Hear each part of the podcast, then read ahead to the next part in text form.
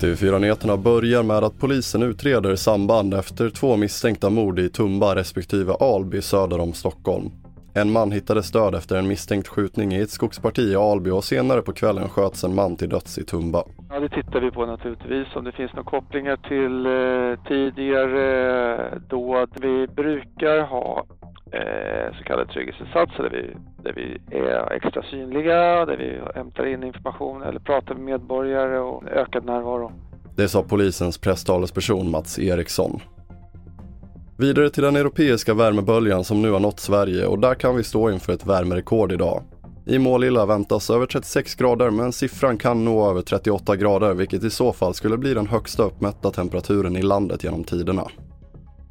Och vi avslutar med att Ryssland öppnar gasledningen Nord Stream 1 efter 10 dagars uppehåll och cirka 30% av rörledningens kapacitet är nu åter i bruk. Det meddelar en talesperson enligt tyska medier. Det har tidigare funnits farhågor för att Ryssland inte skulle öppna gasledningen igen på grund av kriget i Ukraina och de sanktioner som följt. Fler nyheter hittar du på tv4.se. Jag heter André Meteran Persson.